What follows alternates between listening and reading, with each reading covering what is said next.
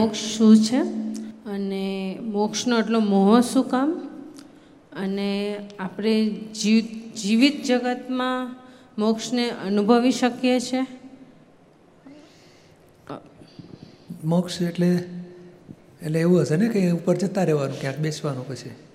એવું જ માનીએ ને, ઘર, બૈરી, છોકરા, ધણી છોડી દેવાના, પૈસો આટલી મહેનત કરીને કમાય, બધું છોડી દેવાનું, મોક્ષ જતા રહેવાનું.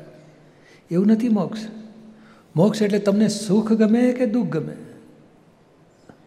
સુખ જ ગમે એ ટેમ્પરરી હોય તો ચાલે કે પરમનન્ટ હોય તો વધારે સારું? પરમનન્ટ પરમનન્ટ હેપીનેસ એ ના મોક્ષ. ઉપર બીજી કોઈ છે નહીં. આ સંસારમાં રહીએ કોઈ પરિસ્થિતિ આપણને દુઃખદાયી ના થાય. બધી પરિસ્થિતિમાં આપણે પોતાના સનાતન આનંદમાં રહી શકીએ. ના મોક્ષ. એટલે મોક્ષ બે સ્ટેજ હોય છે.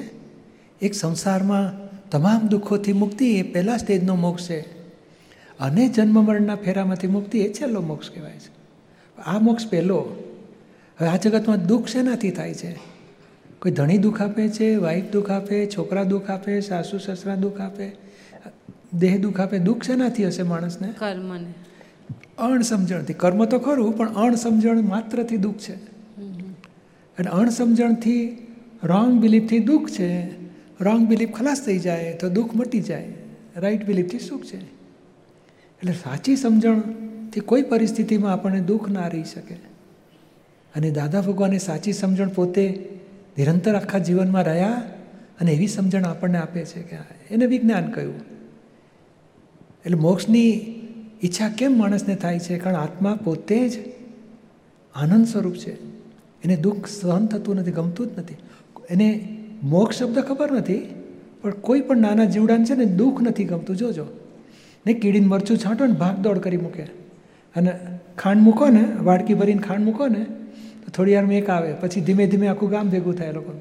ધીમે ધીમે ઉપાડીને પેલા થોડું ખાઈ લે ઉચકીને લઈ જાય મમ્મી, બાબા માટે. બોલો, કેવું મહેનત કરે છે ને? એને સુખ ગમે છે. વાંદરાને જો પકડો ને તો ભાગી જાય.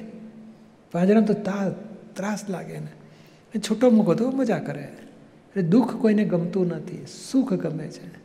અને સુખ જીવ માત્રને સુખ જોઈએ છે. હવે સુખ શેનાથી મળે?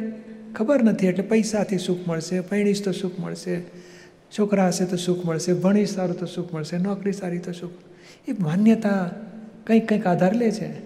જેમ નાનું બચ્ચું જન્મે ને તેને પેલું ચૂસણીયામાં સુખ લાગે, હા? ટોટી ચૂસ્યા જ કરે. અને ખેંચો ને તો રડા કરે.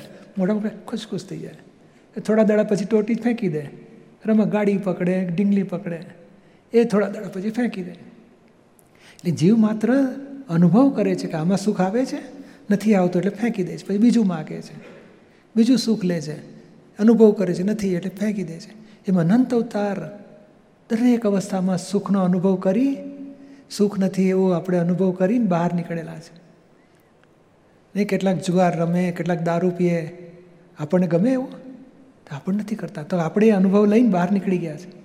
અને જે આજે રમે છે, દારૂ પીએ છે, એને લાગે છે મજા છે. આઈ am happy I M enjoying પછી અનુભવ કરશે કે આ સાચું સુખ નથી.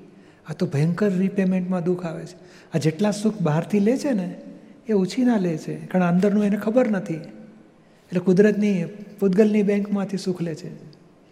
સુખ લઈને રીપેમેન્ટો આવે એટલે દુઃખી થાય. એટલે થાય કે આમાં સુખ નહોતું. બીજામાં સુખ લેવા જાય છે. બેંકમાંથી પચીસ હજાર લીધા એટલે આપણે થાય સુખી થઈ ગયા. પછી પેલા ઉઘરાણી કરે એટલે દુઃખ આવે ને. એવો આ સંસાર છે. આ દેહમાંથી સુખ લીધા ને, એ દેહ પાછું દુઃખ આપે. ધણીમાંથી સુખ લીધા કે વાઈફમાંથી સુખ લીધા, એ દુઃખ આપે. એટલે આ દુઃખ આવે છે ને એટલે એમ થાય કે આમાં સાચું સુખ નથી.